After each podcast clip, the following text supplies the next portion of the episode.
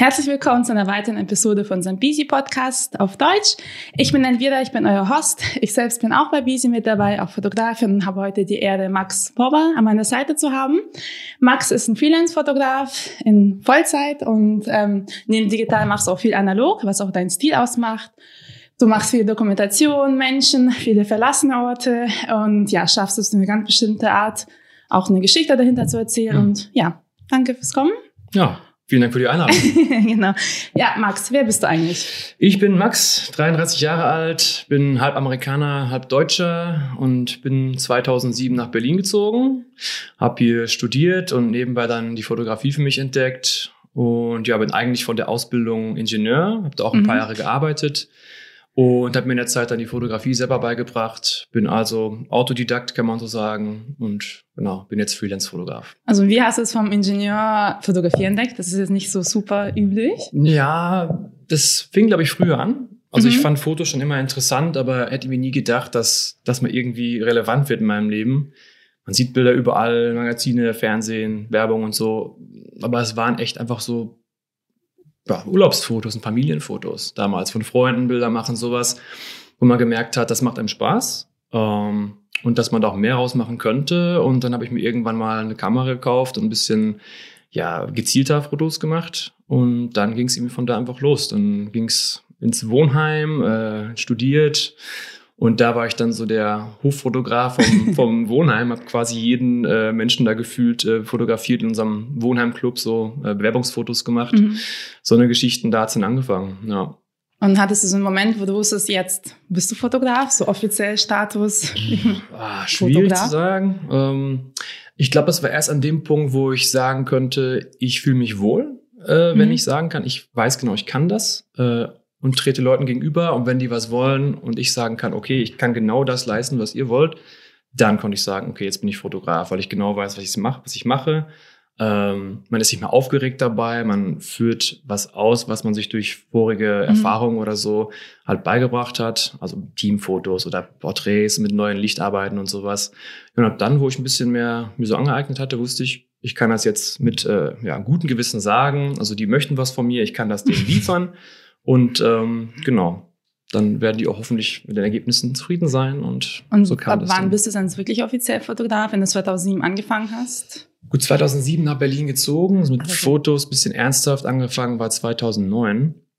Ähm, aber dann so richtig kommerziell fotografiert habe ich erst ab 2012. Dann da aber auch nur so im kleinen Rahmen, Kleinunternehmer eben neben dem Studium noch. Da war ich erst 2014 fertig. Mhm. Ähm, ja, und habe dann da einfach ein bisschen so fotografiert und gemerkt, irgendwie kommen jetzt mehr kommerzielle Aufträge rein, so kleinere, größere und sowas, die ich so im Kleinunternehmerrahmen dann fotografiert habe und dann habe ich das ein bisschen losgelegt. Was war deine erste Kamera? Du hast eine hm. super große Sammlung, also für also, mal nachschauen, das ist wirklich super beeindruckend. Wenn ich also, so zurückdenke, war das an der Olympus irgendwas, die mit 3,2 mhm. Megapixel oder sowas, schon super lange her. Das war die, wo wir die Familienfotos mitgemacht mhm. haben. Dann kam irgendwann Xus 80, auch so eine Canon-Kamera war auch ganz cool, aber hat man auch sehr schnell gemerkt, das sind die Limits schnell erreicht. Äh, und dann die erste richtige Kamera war eine Canon EOS 50D. Okay. Ja, das war auch so ein Moment, den, glaube ich, jeder als Fotografen hat, wo man denkt, so, oh, ich habe jetzt einen Spiegelreflex, ich bin jetzt Fotograf und habe die Tasche, hab die Tasche überall mit hingebracht, immer zeigen, oh, ich mache Fotos und keine Ahnung und habe im Endeffekt äh, Fotos gemacht von irgendwie rostigen Regenrohren äh, oder äh, HDR-Fotos. Das war so ein ja, gefährliches Ding. Also ich hatte echt eine sehr lange ausgeprägte HDR-Phase, über die ich zum Glück hinweg jetzt bin. Das war anfangs mal ganz witzig, aber dann stehst du irgendwo in einer Walachei und machst ein Foto von einem, weiß nicht, alten Feuerwehrhäuschen, wo das Dach eingebrochen ist und machst da HDR rein von und äh, ja, das, das habe so. ich hinter mich gebracht.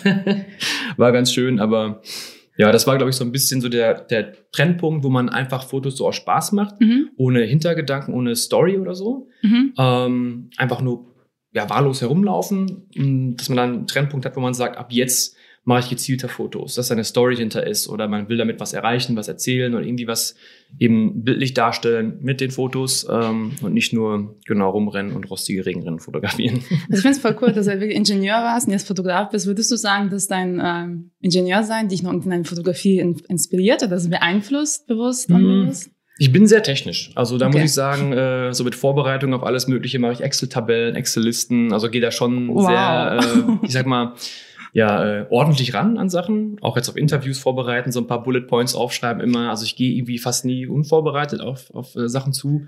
Und gerade auch bei Fotografie ist ja auch so ein Thema. Ähm, Shootplanung. Nicht einfach irgendwie lapidar Kameratasche packen und irgendwo hinrennen, sondern gucken, was brauche ich alles und Location checken und so weiter. Da habe ich echt vom Ingenieurberuf und äh, ja auch der Ausbildung viel mitgenommen. So viel technische Sachen, dass man da äh, ja bei Projektplanung und sowas eigentlich nicht anders agiert als als Fotograf. Und da muss man auch alles vorplanen. Und dass man yes. dann nicht mit einem kurzen Hemd da steht, hat irgendwas falsch gemacht, man was vergessen hat oder so. Ne? Das ist dann ziemlich uncool.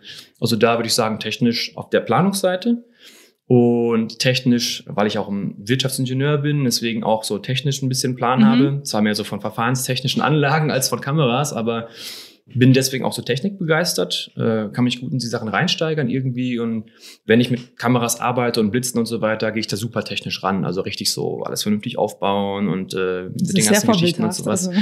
Ja, ich versuche es. Also klar, immer noch da viel zu lernen auf jeden Fall, aber ähm, das wäre so ein, so ein Punkt, wo ich Wie viele Kameras hast du dann? Also was sind deine oh. Favoriten?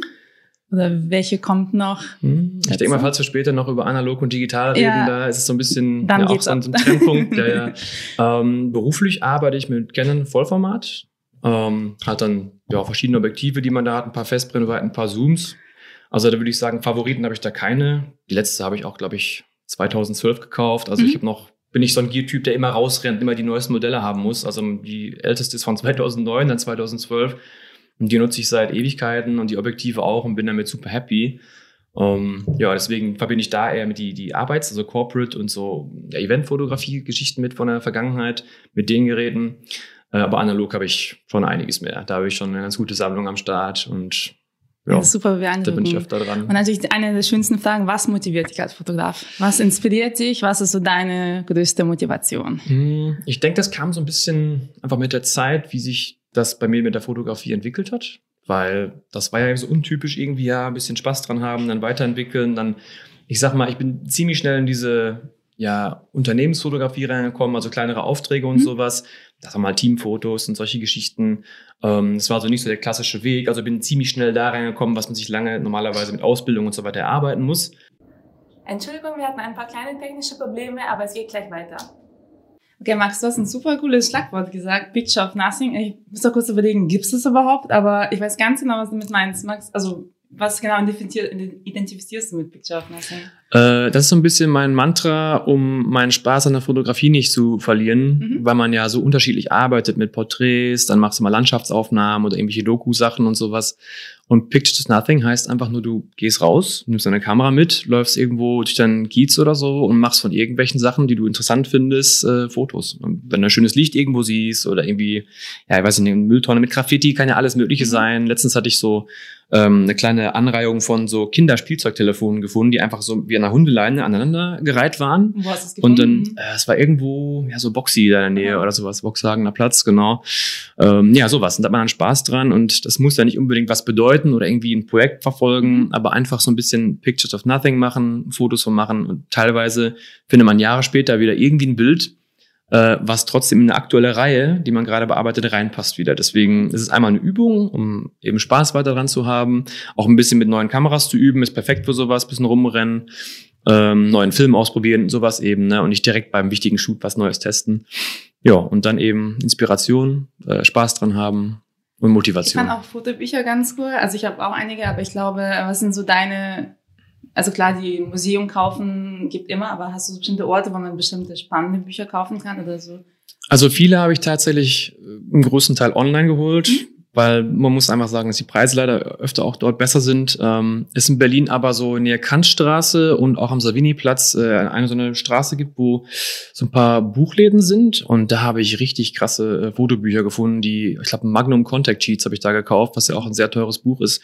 Ich will gleich 15 Euro bekommen, weil das ein Mangelexemplar war oder sowas. Wow. Man findet echt so Stapel, also unsortiert leider dann stapelweise so Bücher rumliegen und muss dann selber ein bisschen gucken und wühlen einfach und Glück haben.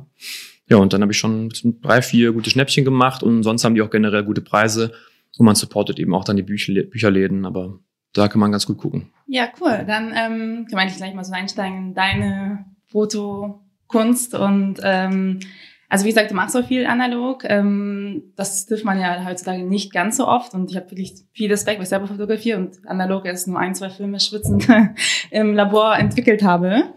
Ähm, warum genau analog? Also wie bist du dazu gekommen und wie würdest du deine Fotografie so beschreiben? Mm, analog hat auch eine Weile gedauert bei mir. Ich mhm. habe bestimmt seit 2011 oder 12 auch mit analog bisschen experimentiert, aber das ein bisschen schnell wieder aufgegeben, weil ich glaube, da der Grund oder der Zweck dafür ein bisschen gefehlt hatte.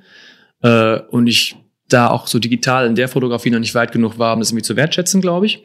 Ähm, aber hab dann irgendwann eine Schwarz-Weiß, äh, Schwarz-Weiß-Film gekauft, mit einer alten Kamera, die mir der Patenonkel meines Bruders vermacht hat und bin damit einfach durch die Straßen gezogen, habe auch so ein paar Bilder gemacht und ähm, zum ersten Mal auch direkt meinen Schwarz-Weiß-Film entwickelt. Also ich habe direkt den ersten Film mit so alten Laborsachen, die ich auch von ja. von äh, demselben habe, ähm, dann entwickelt in meinem Badezimmer im Wohnheim. War auch mega nervös dabei. Dann was mache ich da hier? Mache ich das richtig und so weiter? Und da kam die erste Schwarz-Weiß-Filmrolle raus und dachte, wow, wie geil ist ja. das denn irgendwie? Und dann das Negativ mal schon so zu sehen. Äh, ja, hab die dann irgendwie scannen lassen, glaube ich, oder sogar beim Kumpel in seinem Scanner eingescannt und dann gesehen, wie geil die eingescannt einfach aussehen. Ne? So mit der Körnung und so, dass die so einen ja, gewissen Charme haben, den man einfach über so digitale Bearbeitung nicht so schon annähernd machen kann, aber einfach nicht. Da fehlt so ein i-Tüpfel. Ich mhm. weiß nicht, irgendwie so die Form vom Korn vielleicht oder die Tonwerte. Ich kann es mir nicht, nicht genau beschreiben. Auf jeden Fall hat es immer so einen leichten artistischen äh, mhm. äh, Vorsprung vor dem Digitalen. Ähm, ja, und dann war ich davon hin und weg und habe über die Jahre danach viel eben äh, ja analog auch Farbe fotografiert und das immer mehr und ja in meinen Prozess mit eingepackt. Also vorher nur aus Spaß so auf Reisen und irgendwann war es dann echt so fester Bestandteil. Ich pack meine Kameratasche für einen Job oder für Urlaub privat war immer eine ganze Weile digital und analog immer was dabei und mittlerweile dann so weit, dass ich fast nur noch mit analogen Kameras dann reise. Hab ein iPhone dabei, mach dann da ein paar Handyfotos irgendwo, ein paar mhm. Videos und der Rest ist fast immer alles nur analog und dann mit Blitz dabei, dass man auch mal eben bei schlechtem Licht mal mhm. Fotos machen kann, aber eigentlich fast jetzt die Leica immer nur dabei belitzten bestimmt, weiß ich, sechs, ne? so sieben. Du oder ähm, so. Das Biest ist eher die Mami, ja, und okay. äh, die Polaroid Sofortbildkamera. Ich habe jetzt zwei so fette Klunker mhm. auf jeden Fall, die äh, man nicht mal eben in die Tasche schmeißen kann, aber ja, der Kollege ist schon jetzt seit 2016 immer so mein treuer Begleiter immer dabei und ja, war ein paar Mal schon in Reparatur der Busche, aber ähm, hält wacker durch und ist halt kompakt klein. Ähm, ja, macht einfach Spaß damit zu fotografieren. Ähm, aber analog, um zum Thema zurückzukommen, ist einfach schön, finde ich, weil Du kannst mit verschiedenen Kameras fotografieren und du nutzt den gleichen Film und du hast immer dieselben Ergebnisse. Weil mhm. das ist halt so ein Ding, was mich ultra genervt hat bei der digitalen Fotografie. Du hast verschiedene Kameras, dann hast du ein neues Modell, du musst dein PC updaten auf die neueste Firmware, weil die die, die Rohdaten noch nicht lesen kann. Dann hat das, haben die alle verschiedene Farbprofile, muss dann in Lightroom oder Photoshop da rumdoktern irgendwo, dass die halbwegs die gleichen ähm, Farbkurven haben und sowas. Ja, jede, jede Kamera sieht anders. Rot, anders blau, anders grün, so Fuji, Canon, Nikon, die ganzen Marken. Und dann musst du immer, ja, ewig experimentieren, bis du so einen konstanten Look hast irgendwie. Mhm. Und diese Arbeit hat mich genervt, weil das war echt so ein Punkt, wo ich dachte, boah, schulst du Film? Sofern das Labor eben auch dann konsequent die Sachen immer durchzieht und auch äh, gute Arbeit konstant abliefert ähm, man sich darauf verlassen kann, sind die Ergebnisse einfach immer schön und irgendwie ästhetisch und äh, haben irgendwie einen guten Ausdruck. Und deswegen dachte ich, ey, dann bevor du dir einen abbrichst und dann im Urlaub immer nur eigentlich Stress hast mit den digitalen Bildern, shoote einfach analog, auch bei den Fotowalks, die ich unterwegs bin, lieber analog, weil ich mache Spaß daran. Das ist auch eine sehr so. emotionale Sache. Also ich habe, wie gesagt, ja. auch schon zweimal schwitzend meine Fotos ähm, ja. gedruckt und es ist einfach super emotional, wenn man das wirklich in den Händen hat. Mhm. Aber ich frage mich, wenn du es wirklich jetzt kommerziell und auch Kunden hast, schaffst du es auch mal analog zu machen? Weniger. Also es gab ja. schon ein paar auf jeden Fall, aber ich sag mal so, die Kunden wollen es meistens schnell und sofort. Und äh, es gibt auch Probleme, die auftreten können. Also beim, beim Filmladen, dann geht deine Kamera genau bei dem Shoot kaputt oder hat ein Light Leak irgendwo. Oder das Labor hat leider einen Fehler gemacht und du musst dann irgendwie jedes Bild irgendwie entflecken. Habe ich auch schon oft gehabt, dass man denkt, ey, alles läuft gut. Kriegt die Rolle zurück und hast überall so Fussel drauf und die Scans sehen aus wie Sau und dann musst du halt dann extra Arbeit reinstecken und der Kunde muss länger drauf warten und dann haben die meistens keine Lust drauf. Ähm, bei Farbe auf jeden Fall bei Schwarz-Weiß tatsächlich schon öfter. Also da, wenn du selber alles machst, und mittlerweile traue ich mir das auch zu, dass ich alles entwickelt selber, auch die Scans selber mache und sowas und weiß genau, ich mache das, das wird gut und äh, habe, wenn ich die Fotos mache, schon im Kopf, wie das Ergebnis dann aussehen wird, so annäherungsweise auf jeden Fall. Und ja, habe da einfach die Gewissheit, das wird was. Ähm, aber ja, Risiko will der Kunde meistens nicht eingehen.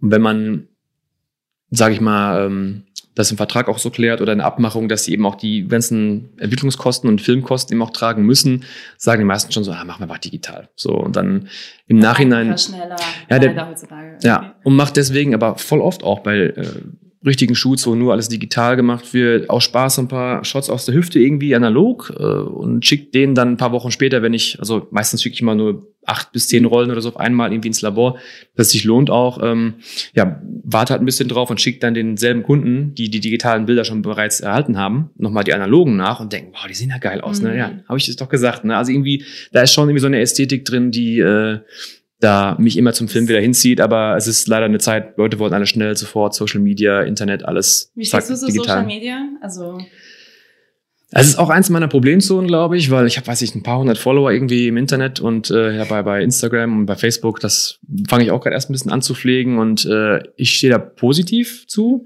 Äh, bin auch so ein bisschen faul, würde ich sagen, müsste da viel mehr Zeit drin investieren, weil heutzutage Klicks einfach zählen, muss man sagen. Mhm.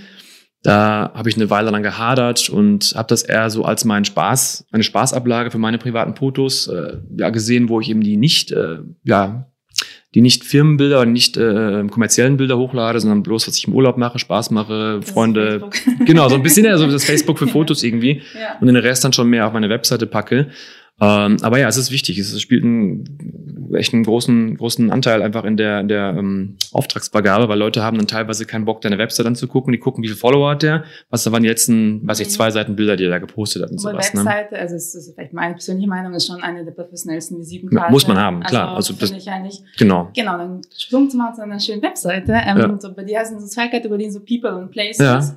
Und jetzt zu Places zu kommen, ähm, du bist ja viel gereist und da gibt's, also mein, das ist mein Lieblingsfoto, war mhm. von Namibia, so ein Haus, wo ganz mhm. Sand drin war. Wie kam das in dem mhm. Foto? Sieht super surreal aus. Ich muss auch zweimal schauen, so, ist das jetzt Photoshop? Nein, wie kam das dazu? Also, oder wie würdest du jetzt deinen Reisen und äh, ja, deine Fotokunst verbinden? Mhm. Also mittlerweile plane ich ja schon die Reisen, wo ich ja. hinfahre, wo ich Fotos mache. Und das war, also Namibia war tatsächlich ein, äh, ja, so eine gemeinsame Reise vom Kumpel und einer Freundin, wo wir mhm. hingefahren sind und wusste schon ein bisschen Bescheid über Namibia vorher, aber nicht genau, was man eben innerhalb von, ich glaube, eine Woche oder zwei waren wir da, ich weiß nicht mehr genau, was man da alles abklappern könnte. Und wir haben das ein bisschen vorgeplant, auch wo wir langfahren, was wir machen.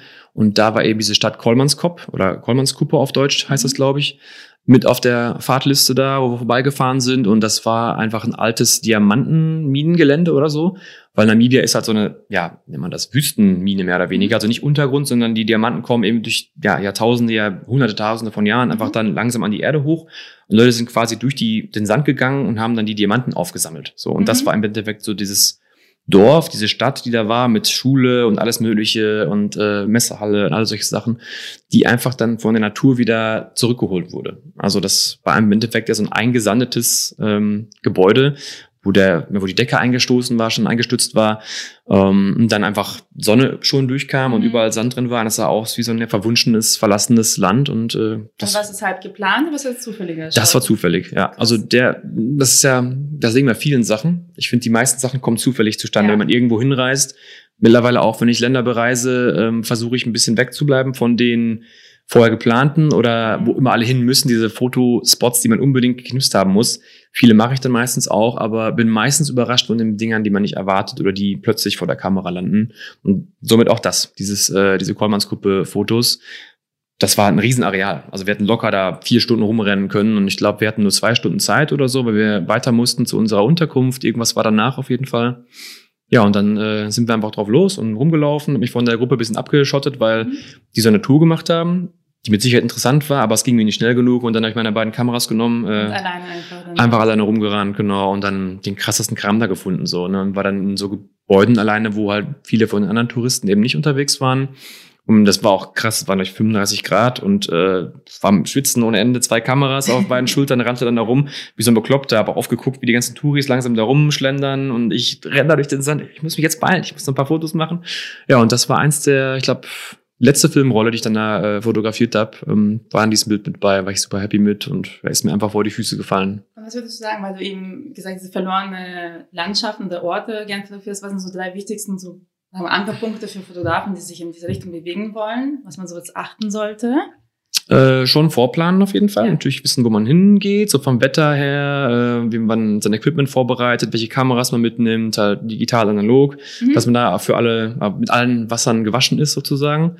Das ist Punkt eins. Punkt zwei würde ich sagen, einfach offen sein. Einfach dann sagen, ey, ich reise irgendwo hin, ich habe vielleicht ein paar Sachen, die ich gerne knipsen würde, aber einfach treiben lassen. Einfach irgendwie wenn eine Straße cool aussieht, runterlaufen. Mhm. Wenn eine U-Bahn-Station irgendwie interessant aussieht, wo man eigentlich drei später erst aussteigen will, einfach mal aussteigen, eine Runde laufen. Und äh, das ist ein gutes Beispiel Hongkong gewesen. Da war ich auch eine Weile unterwegs, da habe ich auch so ein Lieblingsfoto von mir geshootet, ähm, wo so Kids auf dem Dach äh, so Fußball spielen mhm. und umzingelt von riesen Hochhäusern und so, sah mega wild aus. Und das habe ich zufällig gefunden, weil ich einfach ja rumfuhr und sah irgendwie so bunte Farben hier, auch sieht ganz cool aus, steigst du mal aus und bin dann da, ich glaube, vier Stunden einfach rumgelaufen und auch da geblieben, mhm. obwohl für den Tag was anderes geplant war. Und ja, bin dann da einfach geendet und hab was gesehen und fand das cool und einfach Glück gehabt. So. Also Glück spielt einen riesen, riesen äh, äh, Anteil da auf jeden Fall. Das ist und super wie wichtig. Wie kommst du zu deinen People, also zu deinen Models oder Persönlichkeiten, die du shootest? Weil es ist nicht das Model, das Typische, was wir jetzt so kennen. Ja von Instagram, Social Media, ja. also sehr verschiedene Banken, wie kommst du nicht? Sind es meistens Freunde, die du mal fragst? Oder was würdest du sagen, machst du jetzt eher Places oder eher Landschaften oder eher Menschen oder ist es dir relativ egal? Mhm. Also ich will ja ein bisschen von diesen Corporate und äh, großen Aufträgen weg, mhm. obwohl es eigentlich immer mein Ziel gewesen war früher. Ähm, klar, schwieriger da, sich sein Leben mit aufzubauen, aber mehr hin zu so Places und ähm, People, wie meine Website mhm. auch, ne, eben auch sagt, aber halt Environmental Portraits, also mehr Menschen in ihrem Umfeld irgendwie oder irgendwie interessante urbane Landschaften oder auch ganz normale natürliche Landschaften. Ähm, das ist so ein bisschen mein Fokus, dahin zu kommen irgendwie. Und ja, da muss man so ein bisschen von dem alten Denken weggehen, weil wie findet man das? Wie findet man Menschen? Wie findet man Locations? Ähm, bei Locations einfacher, man kann googeln, wir haben das Internet da, man kann viele Sachen einfach auch bei Instagram gucken, wer war schon mal da und so und dann Google Maps, Google Earth, alles mögliche planen, das ist super easy. Und bei People arbeite ich bei meinen privaten Sachen fast nicht also, Professor, also gar nicht mit Professor Wollen zusammen eigentlich. Das sind fast alles äh, ja Leute, die ich kennengelernt habe, irgendwie mal auf der Straße angequatscht, irgendwie. Ähm, eins meiner Favorite-Bilder auf meinem Deckblatt ist auch eine, eine Ballerina, die mhm. im Staatsballett irgendwie auch da ist. Und das war auch so ein Zufallsding. Und da haben wir gequatscht, dass wir Bilder machen. Ich hatte eigentlich ein ganz anderes Bild so im Kopf. Ey, wir machen irgendwie in deinem Tütü irgendwie so unter Menschen in der Friedrichstraße so vor allen Leuten mhm. so ein mhm. krasses Bild, wo du so einen Jump machst irgendwie. Und im Endeffekt haben wir einfach Bilder in der Abstellkamera vom, äh, Abstellkammer vom Staatsballett Fotos gemacht. Das war ein Favorite-Foto gewesen. Und die entwickeln sich genauso spontan. Man trifft Leute, quatscht ja. ein bisschen, macht ein bisschen Brainstorming oft auch zusammen. Oft haben die auch irgendwie Ideen, die die schon lange mit sich rumschleppen und äh, auch mal irgendwie umsetzen wollen quatschen mit dir, sagst, ey, bin offen für alles und guckst, was du ermöglichen kannst in deinem Rahmen halt und ja, legst einfach los. Und was ist eigentlich auch spannender oder wichtiger Punkt ist, weil du jetzt wirklich einen Sprung gemacht hast zum Vollzeitfotografen. Hm. So, was hast du so Learning Points oder so auch noch Herausforderungen, wo du kämpfst oder einfach ein Fotografen, dieses wirklich trauen von Hobbyfotograf, Teilzeit und nein, jetzt bin ich Vollzeitfotograf.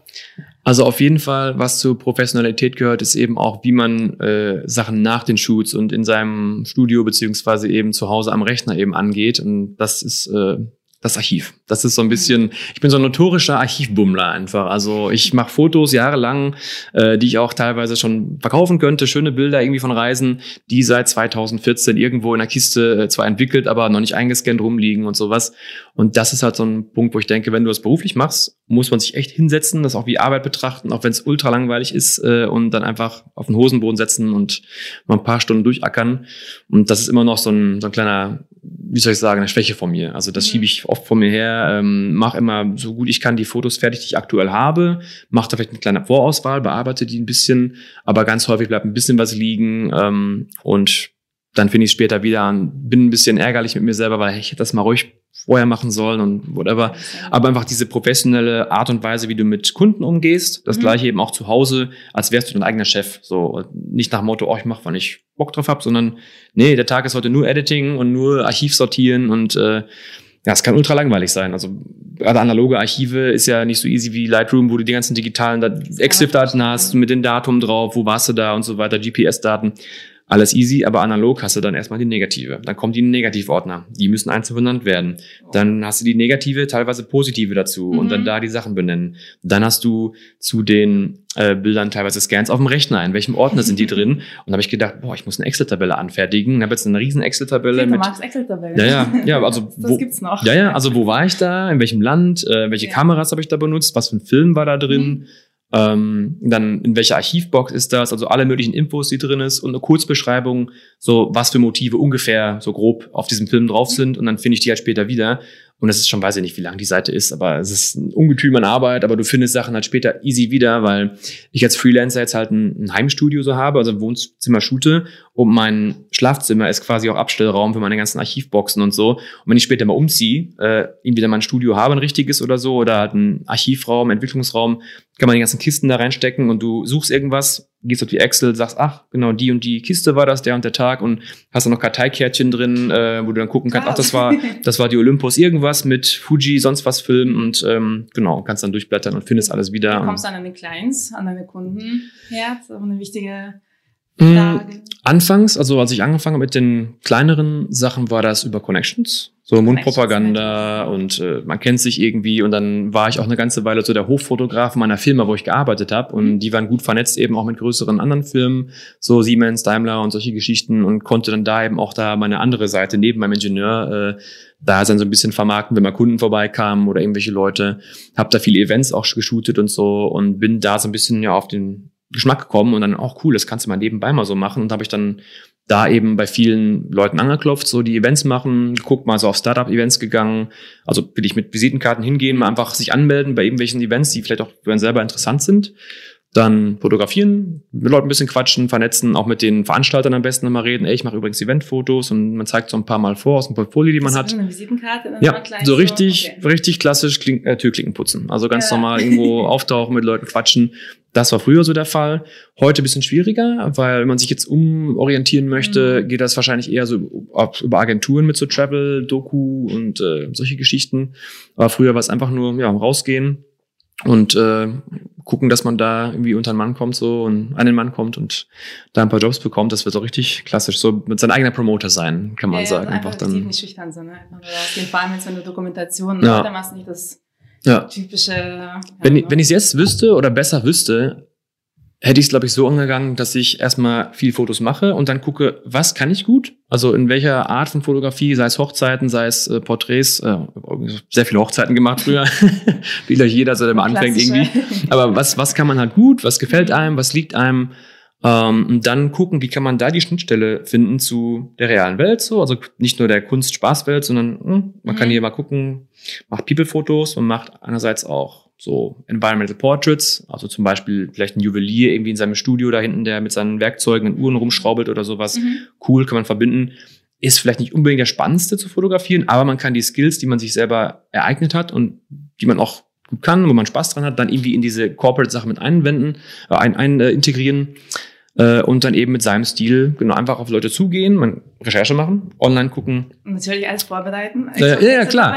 Excel-Tabelle, volles Programm. Nee, aber einfach äh, online gucken, zum Beispiel, welche Unternehmen in deiner Nachbarschaft haben einen schlechten Webauftritt mit Fotos, die einfach richtig okay. schlechte Stockfotos haben oder die leider auch schlecht getroffen wurden in ihren Fotos oder so oder die Räumlichkeiten nicht gut rüberkommen, dass man die einfach anhaut, sagt, ey, hier sind Bilder, die ich so privat mache, auch für andere Firmen und so weiter und dann einfach auf die proaktiv so zugehen und sagen, ich könnte auch solche Bilder für euch machen, habt ihr Bock? Und das war auch jahrelang auch ein, also nach diesem ganzen Corporate-Kram, wo ich ein bisschen mehr so in die Szene gerutscht bin, ähm, dann so meine Herangehensweise. Einfach dann auch da Türklinken putzen, aber mehr auf seinen eigenen Style ähm, so mhm. zugeschnitten. Dass man da auch weiß, man hat mehr Spaß an den Aufträgen, als wenn man, weiß ich nicht, äh, fünf Stunden lang Filzpantoffeln, irgendwelche äh, langweiligen Sachen so runterrattert, irgendwie am Fließband fotografiert. Ja, ja, ja. Das ist dann so das Schlimmste. Aber ne? Komm jetzt sprechen, du hast angefangen, einen Blog zu schreiben. Ja.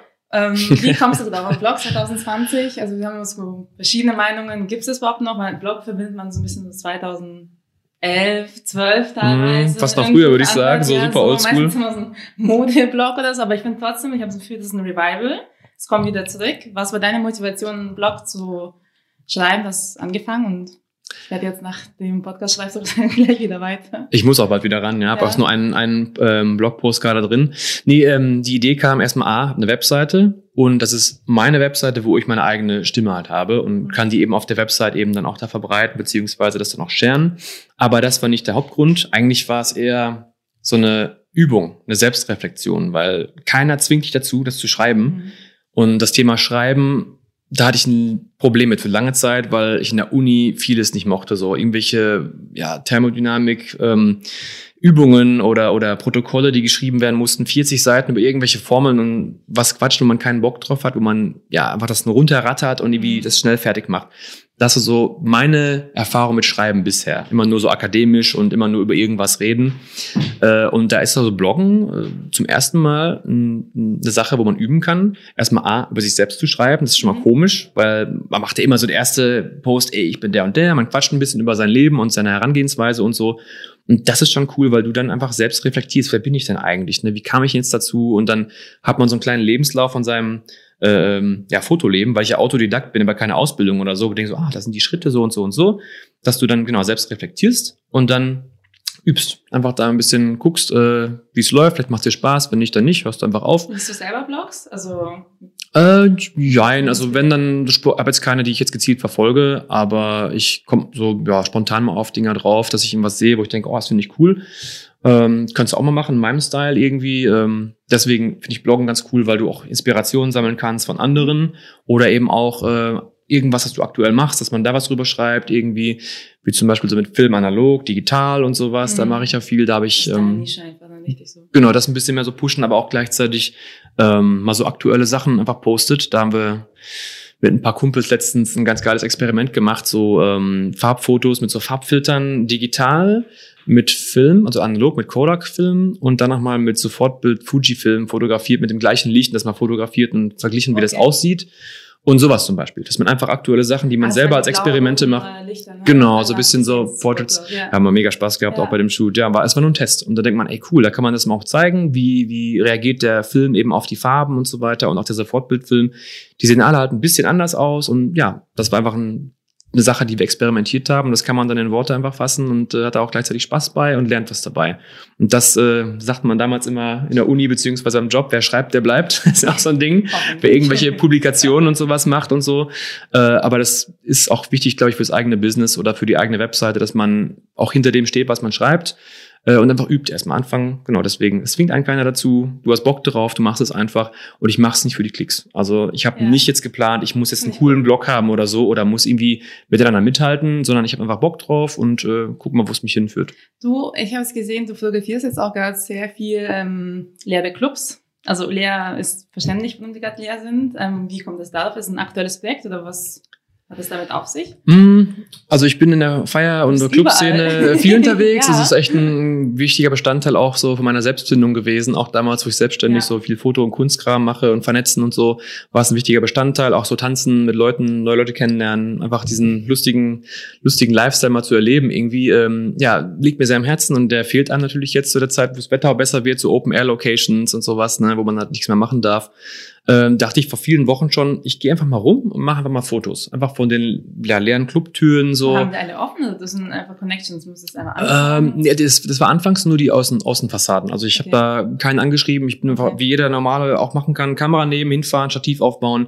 Habe das dann die äh, analogen Mittelformat fotografiert einfach und dann so eine kleine Clubreihe gemacht von diesen Außenfassaden der Clubs weil der Hintergedanke ist vielleicht ein bisschen cheesy jetzt und sowas, aber so mit dem Working Title heute leider nicht, weil die mhm. Clubs ja immer noch zu, ähm, dass die Gebäude bei Tageslicht einfach aussehen wie irgendwelche normalen Gebäude für Menschen, die nicht so in dieser Szene unterwegs sind. Mhm. Man läuft vorbei, denkt sich, ja, es hat ein Club, keine Ahnung, war ich nie drin. Und dass die oder viele von den Clubs, die vielleicht durch Corona jetzt negativ betroffen sind und auch weiter betroffen bleiben werden, dass einige pleite gehen und dann die Clubs wirklich als diese leeren, seelenlosen Gebäude enden und einfach dann so eine alte Reliquie darstellen und man denkt, ach, da habe ich früher mal getanzt, irgendwas, das ist jetzt weg und ist vorbei. Und das wollte ich einfach so festhalten mit Bildern und dann, ja, das ein bisschen abfotografieren, so einfach nach frei Schnauze, wie ich Bock hatte. Und dann wurden einige darauf aufmerksam und haben mich doch gefragt, ähm, ob ich nicht mal auch in die Clubs rein könnte und gerade so Open-Air-Locations, die jetzt auch abgeriegelt sind, wo man halt keine, yeah. keine Partys feiern kann und so. Und ähm, ja, bin jetzt in Berlin unterwegs und mache halt Fotos von diesen freien Arealen da, wo gerade nicht viel geht, leider. Ja, ja hoffentlich im Herbst. Hoffentlich äh, bald mehr wieder, ja. Was wollte ich dich fragen? Was sind deine nächsten Projekte? Was hast du so vor? Also, also machst du mal 10.000 Sachen irgendwie? ja, ich meine, gerade ist echt schwierig. Also Corona trifft ja jeden so ein bisschen, die mhm. Situation. Mhm. Ne? Ähm, also es kann gut sein, dass ich jetzt erstmal sehr viel mit dem Archiv arbeiten werde. Also mhm. große Aufträge sind erstmal nicht in Sicht, also leider für viele. Und äh, werde, wenn äh, ja, die Situation nicht besser wird in den nächsten Wochen und Monaten wahrscheinlich so ein bisschen auf meine Ingenieurkompetenz zurückfallen müssen, das mir vielleicht da was suchen und so. Ja, wahrscheinlich irgendwie was äh, so in Teilzeit, irgendwie was ähm, in dem Bereich Ingenieurwesen machen, aber irgendwie schon den Bezug zu Medien noch da finden, dass ich da so einen Brücken, Brückenjob mache. Das wäre eine so eine Option erstmal und dann viel aus dem Archiv arbeiten, die Website weiter aufarbeiten, dann Webshop endlich einrichten, dass ich meine ja, Werke, sage ich mal, nicht nur über meine E-Mail und so verkaufe, sondern auch direkt dann so ein Portal dafür habe, wo ich dann irgendwie auch Prints verkaufen kann. Mm, ja, Archivsachen eben endlich mal einscannen und einarbeiten, dass die auch online dann ihren Platz finden und dann also hoffentlich auch verkauft werden können. Ja, ja, genau. Nee, auch, das ist halt viel Arbeit, ja. muss noch gemacht werden. Unbezahlt natürlich, weil man sitzt da selber rum und äh, muss gucken, was lohnt sich hier zu scannen und nicht und so. Ist halt viel. Ähm, aber ja, es kann gut sein, dass man da irgendwie mal was anderes äh, übergangsmäßig macht, aber pff, es gibt Schlimmeres. Ist ne? was Lustiges passiert beim Shooten? Also hier so ein richtiger Fail und nachher denkst, oh mein oh, Gott. Ja, ich habe mal einen Schrank von mir kaputt gemacht auf jeden Fall. Da habe ich zum ersten Mal mit einem Galgenstativ, also ein Glasschrank, so mit einem Galgenstativ gearbeitet. Und also das war jetzt kein teures Ding, es war so ein klassisches äh, ja Amazon, eBay irgendwas Ding, äh, klappriges Teil und zum ersten Mal mit diesem Gegengewicht gearbeitet, nicht gewusst, was ich mache und dann irgendwie einen Shoot aufgebaut so und äh, losgeknipst. Und das war echt so doof eintariert von mir, dass es echt nur so einen kleinen Titch gebraucht hat, so vielleicht so zwei Zentimeter, einen kleinen Bounce und das, das ganze Ding mit dem Gewicht mit voll Karacho in meinen Schrank reingeballert und ist der Schrank kaputt gegangen und äh, waren noch Kameras davor, die eine kleine Scherbendusche bekommen haben, also war ein bisschen dumm, aber ähm, oh. ja, das, das Model hat sich sehr gut kaputt gelacht auf jeden Fall, war schon ganz lustig, ein guter Fail, aber passiert. Oh. Seitdem bin ich sehr vorsichtig mit Galgenstativen, das ist mal oh, kann immer schief gehen. Ja, cool. Ja, wir kommen schon langsam so zum, zum Ende zu und wir haben uns gedacht, wir fragen mal so ein bisschen Fragen, so ja, Überraschungsfragen. Mhm. Wenn du eine Zeitmaschine hättest und dich zurückversetzen könntest, wen würdest du gern geshootet haben? Oh, super schwierige Frage. Ja, ich habe mir das damals. Paar, du hast ein paar Sekunden Zeit nachzudenken. Ja. Boah, wirklich schwierige Frage.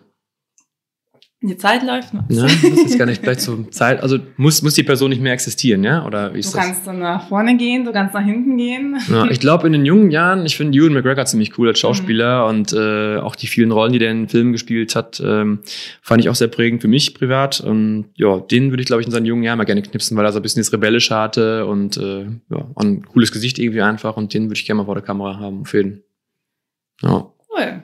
Ja, wir sind jetzt auch schon soweit fertig. Okay, cool. Ja, vielen, vielen Dank fürs Zuhören und ja, sehr gerne. wir freuen uns aufs nächste Mal. Cool. Besten Dank.